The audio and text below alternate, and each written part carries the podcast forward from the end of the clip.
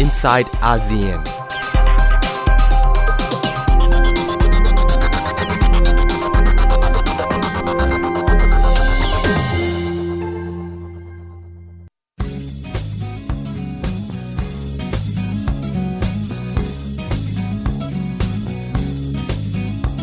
Vaccine, vaccine, vaccine, vaccine. I'm begging of you, please don't hesitate.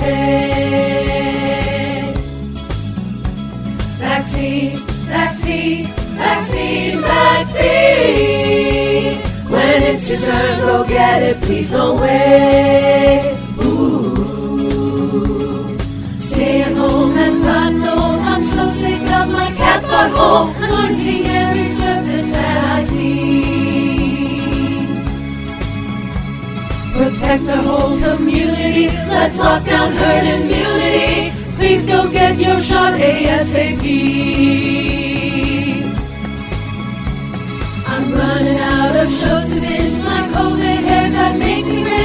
Even my dog is getting sick of me. And I can easily understand how some of you have questions and they've all been answered. Go get your vaccine. Vaccine, vaccine, vaccine, vaccine.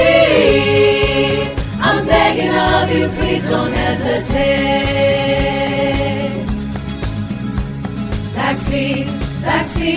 Vaccine, vaccine. When it's your turn, go get it, please don't wait. สวัสดีค่ะ ยินดีต้อนรับคุณผู้ฟังเข้าสู่รายการ i n s i ซต์อาเซียนดิฉันชลันทรโยธาสมุทรทำหน้าที่ดำเนินรายการ เริ่มต้นกันด้วยเพลงวัคซีนที่แต่งขึ้นมาเพื่อเรียนแบบเพลงวัคซีนของดอลลี่พาตันแต่ก็มีเนื้อหา สนับสนุนให้คน ไปรับวัคซีนเพื่อป้องกันโควิด -19 นะคะ ขณะที่สถานการณ์ การแพร่ระบาดของโควิด -19 ในภูมิภาค เอเชียตะวันออกเฉียงใต้ก็ยังคงน่าเป็นห่วงนะคะ หลายๆ ประเทศของอาเซียนเนี่ยก็พบการระบาดที่เพิ่มขึ้นต่อเนื่องไม่ว่าจะเป็นในไทยในอินโดนีเซีย มาเลเซียรวมไปถึงที่เวียดนามนะคะ ก่อนหน้านี้เวียดนามเองเนี่ยได้รับการชื่นชม ในฐานะที่สามารถควบคุมโควิด -19 ได้เป็นอย่างดี ตั้งแต่เกิดการระบาดในช่วงแรก ๆ ก็พบการระบาดที่เกิดขึ้นเป็นระลอกสั้น ๆ เท่านั้นนะคะ ที่ผ่านมาก็เป็นจำนวนผู้ติดเชื้อระดับหลักสิบแต่ว่าล่าสุดการระบาดตั้งแต่ช่วงต้นพฤษภาคม ปลายปลายเมษาต้นพฤษภาที่ผ่านมาในเวียดนามเนี่ยก็นำไปสู่การระบาดเป็นวงกว้างขณะนี้พบผู้ติดเชื้อรายใหม่ประมาณ 2-300 คนต่อวันนะคะ ที่มาของการระบาดในระลอกนี้ก็มีการคาดการณ์ว่ามาจากผู้ที่เดินทางเข้าประเทศทางตอนเหนือของเวียดนาม แล้วก็ผ่านขั้นตอนการกักตัว 14 วันนะคะ แต่ว่าหลังจากออกมาเนี่ยพบว่าทำให้เกิดการระบาดภายในชุมชน แล้วก็สายพันธุ์ที่ระบาดเป็นสายพันธุ์เบต้าหรือสายพันธุ์อังกฤษเดิมนะคะทำให้การระบาดรวดเร็วการติดเชื้อได้ง่ายขึ้น ขณะที่ในช่วงสัปดาห์ที่ผ่านมากระทรวงสาธารณสุขของเวียดนาม ก็ออกมาแถลงว่าพบโควิด -19 สายพันธุ์ใหม่ ซึ่งระบุว่ามีลักษณะผสมระหว่างสายพันธุ์อินเดีย แล้วก็สายพันธุ์อังกฤษ ซึ่งทั้งสองสายพันธุ์เนี่ยที่ผ่านมาก็พบว่าแพร่ระบาดได้ง่ายทั้งสองสายพันธุ์นำไปสู่การประกาศล็อกดาวน์จำกัดการเดินทางในบางพื้นที่ โดยเฉพาะพื้นที่ที่พบการระบาดนะคะ ดิฉันได้พูดคุยกับ ดรอนันต์จงแก้ววัฒนา ผู้อำนวยการกลุ่มวิจัยนวัตกรรม สุขภาพสัตว์และการจัดการ ศูนย์พันธุวิศวกรรม และเทคโนโลยีชีวภาพแห่งชาติ หรือว่าไบโอเทคให้อธิบายถึงสายพันธุ์ใหม่ที่พบในเวียดนามว่ามีความน่ากังวลมากน้อยเพียงไรค่ะใช่ครับจะข้อมูลที่มาที่มีอยู่ตอนนี้นะครับว่าตำแหน่งที่หนึ่งสี่สี่ถ้าไปเพิ่มอีกหนึ่งตำแหน่งในอินเดียเนี่ย รู้ว่ามันไม่น่าจะมีส่วนเสริมอะไรที่ทำให้สายพันธุ์อินเดียนี้อ่กระดุขึ้นหรือแค่กระจายเร็วขึ้นได้มากกว่าเดิม เพราะว่าหนึ่งสี่สี่เป็นตำแหน่งที่ไม่ไม่ได้ไม่ไม่ใช่เป็นตำแหน่งใหม่นะครับ มีการพบในการการหาขาดหายไปของตำแหน่งนี้อยู่ในหลาย ๆ สายพันธุ์ และสายพันธุ์ที่มีการขาดหายไปตำแหน่งในในตำแหน่งนี้ก็ไม่ได้มีความน่ากังวลใจอะไรเพิ่มขึ้นมา เพราะฉะนั้น การตำแหน่งนี้ผมก็เลยคิดว่ามันไม่ได้เป็นตำแหน่งอะไรที่น่ากังวลมากนะครับตอนนี้ประเด็นคือว่าในโอกาสข้างหน้าเนี่ยว่าไวรัสตัวนี้จะมีการเปลี่ยนแปลงต่อไปได้ไหมคำตอบว่าคือเปลี่ยนแปลงได้ อันนี้ไม่ไม่ไม่ได้เป็นประเด็นที่เราจะต้องมา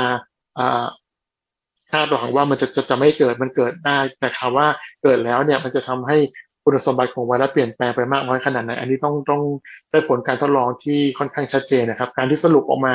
จากผลการทดลองที่เราอาจจะไม่ได้เห็นชัดเจนแบบนี้แล้วอนุมานใหญ่ไปที่ว่าแพร่กระจายในอากาศได้จะทำให้คนตื่นตระหนกโดยที่ไม่มีความจำเป็นแต่ผมคิดว่าตอนนี้เคสในเวียดนามก็ไม่ได้มีอะไรที่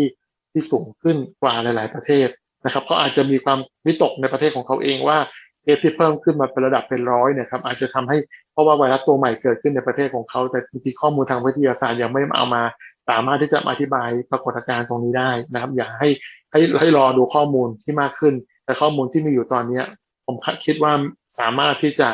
สรุปได้ว่าการเปลี่ยนแปลงยังไม่มีนัยสำคัญอะไรที่จะทำให้ไวรัสนี้มีการกระจายได้ไวขึ้นนะครับ การติดเชื้อระลอกนี้ในเวียดนามก็เริ่มจากทางตอนเหนือของเวียดนามนะคะ ในพื้นที่โรงงานอุตสาหกรรมใกล้ ๆ กับกรุงฮานอย แล้วก็จากนั้นก็มีการแพร่ไปในหลายพื้นที่หลายจังหวัดของเวียดนาม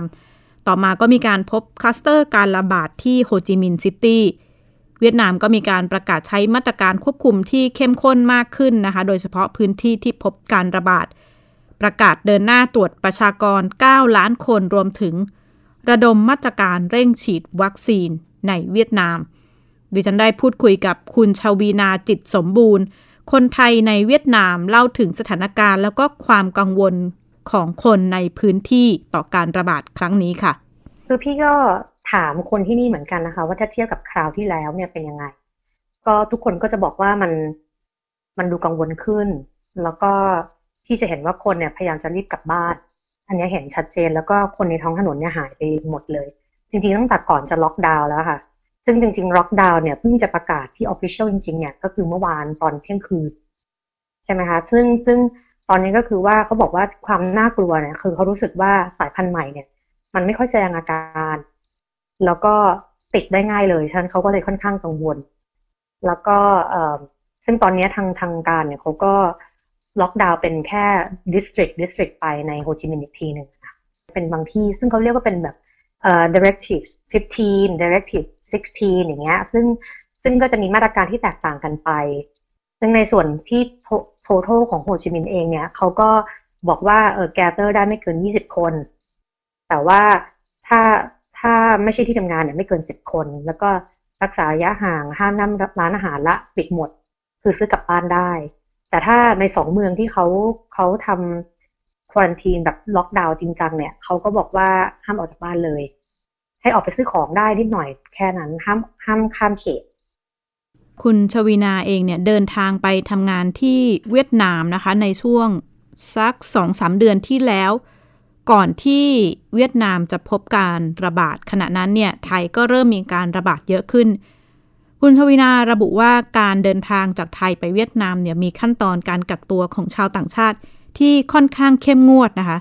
ณ เวลานั้นก็เวียดนามเองยังไม่พบการระบาดระลอกใหม่ดิฉันก็เลยสอบถามให้มองลองเปรียบเทียบ ความตื่นตัว ความกังวล หรือการมาตรการป้องกันการระบาด ระหว่างไทยกับเวียดนามในช่วงโควิด -19 ค่ะคิดว่าต่างตรงที่คนที่นี่เขาเขาอาจจะจะค่อนข้างกลัว กลัวเป็นทุนเดิม แล้วก็เหมือนพอรัฐบาลประกาศอะไรเนี่ย ก็ทำเลย รีบทำอันนั้นคือคือสิ่งที่พี่เห็นนะคะ แต่ว่า จริง ๆ ในแง่ของว่าการระวังตัวเนี่ย พี่ยังคิดว่าตอนที่พี่จะมาเนี่ย พี่ว่าคนไทยระวังตัวมากกว่านะคะ คืออย่างเช่นการรักษาระยะห่าง การขึ้นลิฟต์ การเดินในห้างหรืออะไรเนี่ย คนไทยเราจะจะค่อนข้างเว้นระยะอย่างเห็นได้ชัดเลย แต่ที่ที่เนี่ยจะไม่ใช่ อย่างสมมติเราต่อเข้าคิว ซื้อของจ่ายเงินเนี่ย เราเรายังไม่ได้รับเงินทอนเลย คนคิวถัดไปเนี่ยเขาก็จะแบบเข้ามาใกล้เราถ้าจะติดเลย เราขยับไปก้าวหนึ่งเขาก็ขยับตามอะไรอย่างเงี้ยเขาอาจจะยังไม่ได้มี ตรงนั้นมากกับสองก็คือว่าอย่างขึ้นลิฟต์เนี่ยเขาก็ไม่ได้แบบลิฟต์หนึ่งห้าคนอะไรเงี้ยค่ะเขายังขึ้นเหมือนปกติเลยคือแบบอัดกันเต็มลิฟต์อันนี้เป็นสิ่งที่เห็นความแตกต่างว่า พี่ว่าเมืองไทยก็ยังยังมีคือ aware กับเรื่องนี้มากกว่าในการระวังตัวค่ะ ขณะที่สื่อหลายสำนักหรือว่าแม้แต่สื่อของเวียดนามเองนะคะ ได้พูดถึงสายพันธุ์ใหม่ว่า เป็นการผสมข้ามสายพันธุ์ ระหว่างสายพันธุ์อินเดียกับสายพันธุ์อังกฤษ ซึ่งแสดงถึงความกังวลต่อการระบาดที่อาจจะกระจายวงได้มากขึ้น รวมไปถึงพูดถึงความรุนแรงของสายพันธุ์ใหม่ที่เกิดขึ้น ขณะที่ผู้เชี่ยวชาญ ดรอนันต์จงแก้ววัฒนาจากไบโอเทคเนี่ยมองว่าการกลายพันธุ์ของไวรัสก็เป็นเรื่องปกติ การจะสรุปว่าไวรัสที่กลายพันธุ์ แต่ละตัวเนี่ยติดง่ายกว่าเดิมไหมหรือว่าอันตรายอันตรายกว่าเดิมหรือไม่ อาจารย์ก็บอกว่าไม่สามารถสรุปได้จากการถอดรหัสพันธุกรรมเพียงอย่างเดียวนะคะจำเป็นต้องใช้วิธีการศึกษาการทดลองที่ไม่ได้เฉพาะในห้องทดลอง แต่ว่าอาจจะต้องขยายรวมไปถึงการทดลองในสัตว์ต่างๆ ด้วย ดรอนันต์จงแก้ววัฒนา อธิบายเรื่องนี้ค่ะใช่ครับ อันนี้คือจริงๆก็ต้องขอชมทีมเวียดนามนะครับ เพราะว่าทีมเวียดนามใช้วิธีการถอดรหัสพันธุกรรม แล้วเขาถึงเจอเจอการเปลี่ยนแปลง 144 ในไวรัสของเขานะครับ แต่ ประเด็นเรื่องของการเปลี่ยนแปลงพันธุกรรมเนี่ยมันจะต้องขึ้นอยู่กับข้อมูลทางวิทยาศาสตร์ที่มากเพียงพอก่อนที่เราจะไปสรุปข้อมูลทางวิทยาศาสตร์ที่จะสื่อสารออกไปให้คนวงนอก ที่หลาย ๆ ท่านอาจจะยังไม่มีความเข้าใจ และการใช้คำผิด เช่นการกลายพันธุ์ หรือไวรัสลูกผสม หรือไวรัสสายพันธุ์ใหม่ทำลักษณะแบบนี้จะเป็นการสื่อสารที่อาจจะทำให้คนเข้าใจผิดและตื่นตระหนกมากเกินไปจากจากจากความเป็นจริงนะครับ เพราะว่าจริง ๆ แล้ว คำว่าไวรัสลูกผสมแบบนี้ฟังแล้วดูน่ากลัวแต่คนก็จะเข้าใจว่ามีอังกฤษกับอินเดียผสมกันอยู่และตัวใหม่ที่มันจะต้องมีคุณสมบัติที่แตกต่าง เปลี่ยนแปลงไปจากเดิม ซึ่งในทางข้อเท็จจริงแล้วยังไม่มีไวรัสลักษณะแบบนี้เกิดขึ้นนะครับในโลกยังเป็นยังเป็นไวรัสตัวเดิมเท่านั้นเพียงแค่ว่าก็มีการเปลี่ยนแปลงที่หน้าตาไปไปคล้ายคลึงกับตัวอื่น ซึ่งเป็นไปได้ทางธรรมชาติอยู่แล้วครับเกิดขึ้นได้ ขณะที่หนึ่งมิถุนายนที่ผ่านมานะคะ นายแพทย์เทดรอสอัธนอมเกรเบเยซุสผู้อำนวยการองค์การอนามัยโลกหรือ WHO ออกมาระบุว่าองค์การอนามัยโลกเนี่ยได้รับรองการใช้งานวัคซีนซีโนแวคสำหรับใช้งานเป็นกรณีฉุกเฉินหลังพบว่าวัคซีนตัวนี้ปลอดภัยมีคุณภาพ แล้วก็มีประสิทธิภาพหลังฉีดครบ 2 เข็ม นอกจากนี้ก็ยังเป็นวัคซีนที่จัดเก็บได้ง่าย นี่ถือเป็นวัคซีนตัวที่ 8 ที่ได้รับการรับรองเป็นกรณีฉุกเฉิน โดยองค์การอนามัยโลก แล้วก็เป็นวัคซีนตัวที่ 2 ของจีนนะคะ ที่ได้รับรองต่อจากวัคซีนของซีโนฟาร์ม WHO ก็ออกมาระบุโดยอ้างอิงข้อมูลการศึกษาว่า วัคซีนซีโนแวคเนี่ยมีผลในการป้องกันการติดเชื้อแบบแสดงอาการในกลุ่มผู้ที่รับวัคซีนแล้วครบ 2 เข็ม ประมาณร้อยละ 51 รวมทั้งป้องกันอาการป่วยรุนแรง และการเข้ารับการรักษาตัวในโรงพยาบาลได้ร้อยเปอร์เซ็นต์ในกลุ่มตัวอย่างที่ทำการวิจัย ขณะที่ไทย PBS ได้พูดคุยกับนายแพทย์มานพพิทักษ์ภากร หัวหน้าศูนย์วิจัยการแพทย์แม่นยำคณะแพทยศาสตร์ศิริราชพยาบาล ถึงข้อสรุปแล้วก็การอนุมัติการใช้งานวัคซีนซีโนแวคของ WHO ค่ะครับจริงๆก็ปลอดภัยนะครับ ไม่ได้แปลว่าใช้ไม่ได้ครับเพียงแต่ว่าถ้าเราดูในรายละเอียดที่ WHO ให้คำแนะนำนะครับเขาก็อ้างอิงจากผลการศึกษานะครับ ข้อมูล การศึกษาของไซโนแวคเนี่ยครับต้องยอมรับว่าที่ผ่านมาข้อมูลการศึกษาเซโนแวคเนี่ยส่วนใหญ่นะครับอาสาสมัครที่เข้าร่วมการศึกษาอายุน้อยหมดครับเช่นกลุ่มของบุคลากรทางการแพทย์ในประเทศตุรกีหรือว่าในประเทศบราซิลเนี่ยครับก็ล้วนแล้วแต่อายุน้อยครับจะมีสัดส่วนของคนที่อายุเกิน 60 ปีน้อยมากเลยครับ เพราะฉะนั้นถึงแม้ว่าข้อมูลน่าจะน่าจะ ใช้อนุมานกันได้ว่าถ้าเกิดได้ผลดีในกลุ่มคนที่อายุน้อยหรือว่าวัยกลางคนเนี่ยครับก็น่าจะใช้ได้เหมือนกันกับคนสูงอายุแต่ว่าเนื่องจากมันไม่มีข้อมูลก็เลยไม่สามารถให้คำแนะนำที่มีน้ำหนักมากพอได้เท่านั้นเองครับสำหรับการใช้งานในกลุ่มผู้สูงอายุองค์การอนาองค์การอนามัยโลกก็ออกมาระบุว่า ยังไม่สามารถประเมินประสิทธิภาพของวัคซีนในกลุ่มคนอายุเกิน 60 ได้นะคะ เนื่องจากจำนวนผู้ที่ผู้สูงอายุที่เข้าร่วมการทดสอบวัคซีนเนี่ยมีจำนวนไม่มากพอ การรับรองขององค์การอนามัยโลกครั้งนี้ก็เท่ากับว่าเป็นการเปิดทางให้โครงการ COVAX หรือว่าโครงการวัคซีนในระดับโลกเนี่ยสามารถจัดซื้อวัคซีนซีโนแวคเพื่อกระจายวัคซีนให้แก่ประเทศที่เข้าร่วมโครงการได้ ท่ามกลาง สถานการณ์ที่โคแวกซ์เองกำลังประสบปัญหาการขาดแคลนวัคซีนนายแพทย์มานพก็มองว่า แต่ว่าในเรื่องของการนำวัคซีนแต่ละอันมาใช้เนี่ย การใช้ซีโนแวคอย่างเดียว ในแต่ละประเทศอาจจะทำให้มีข้อจำกัด ในการครอบคลุมประชากรกลุ่มต่างๆ รวมถึงการสร้างภูมิคุ้มกันหมู่ค่ะอันนี้ถ้าเราพูดถึงการใช้วัคซีนตัวนี้ตัวเดียวเนาะ นะฮะแล้วก็ที่จากข้อมูลประสิทธิภาพของวัคซีน แล้วก็ความสามารถในการแพร่กระจายเชื้อนะครับก็ต้องมี 3 สมการนี้รวมกันนะครับผมไม่คิดว่าทำได้ ถ้าใช้วัคซีนนี้ตัวเดียวนะครับ เพราะว่าด้วยความสามารถในการแพร่กระจายเชื้อนะถ้าเราเอาแค่ตัวเชื้อสายพันธุ์ตั้งต้นนะที่มาจากอู่ฮั่นเนี่ยค่าความสามารถในการแพร่กระจายเชื้อเรียกว่า R0 หรือ R0 เนี่ยครับ ก็ประมาณสัก 3 โดยเฉลี่ยนะครับสามเนี่ยครับเราต้องการจำนวนของผู้ที่มีภูมิจริง ๆ ในประชากรอย่างน้อย 60%ถึง 65%เป็นอย่างน้อยนะฮะถ้าเป็นสายพันธุ์ใหม่ๆ อย่างเช่นการระบาดตอนนี้สายพันธุ์หลักก็คือสายพันธุ์อังกฤษในประเทศไทย หรือว่าจะเริ่มมีสายพันธุ์อินเดียที่มาแรงอยู่เนี่ยครับ ความสามารถในการแพร่กระจายเชื้อเนี่ยสูงกว่าสายพันธุ์ดั้งเดิมอีกนะเพราะฉะนั้นในการประมาณ R0 หรือ R0 เนี่ยน่าจะขึ้นไปถึงระดับประมาณ 4 ถ้า 4 เนี่ยครับ แปลว่าเราต้องสร้างภูมิอย่างน้อย 75%ขึ้นไปนะครับให้ประชากรเนี่ยมีภูมิ 75% 75%มีภูมิเนี่ยไม่ได้แปลว่าฉีดวัคซีน 75%พอ นะครับถ้าวัคซีนที่ไม่มีประสิทธิภาพในการสร้างภูมิร้อยเปอร์เซ็นเราก็ต้องฉีดให้เกิน 75เปอร์เซ็นต์ถ้าตัวเลขของไซโนแวคตอนนี้คือ 50.7 หรือประมาณ 51เปอร์เซ็นต์นี่ยครับจริงๆก็ต้องฉีดขึ้นไปประมาณ 150เปอร์เซ็นต์ของประชากร ซึ่งในความเป็นจริงมันทำไม่ได้นะครับ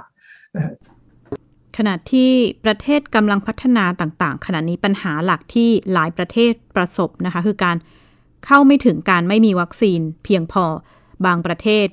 ฉีดวัคซีนให้กับประชาชนเนี่ยไม่ถึง 1%หรือว่าอยู่ในระดับ 1-2%ของประชากรเท่านั้น ขณะที่สหรัฐอเมริกานะคะจำนวนผู้รับวัคซีนโควิด -19 ตอนนี้ที่ได้รับอย่างน้อยหนึ่งเข็มเนี่ยมีมากกว่า 60%ของประชากรแล้ว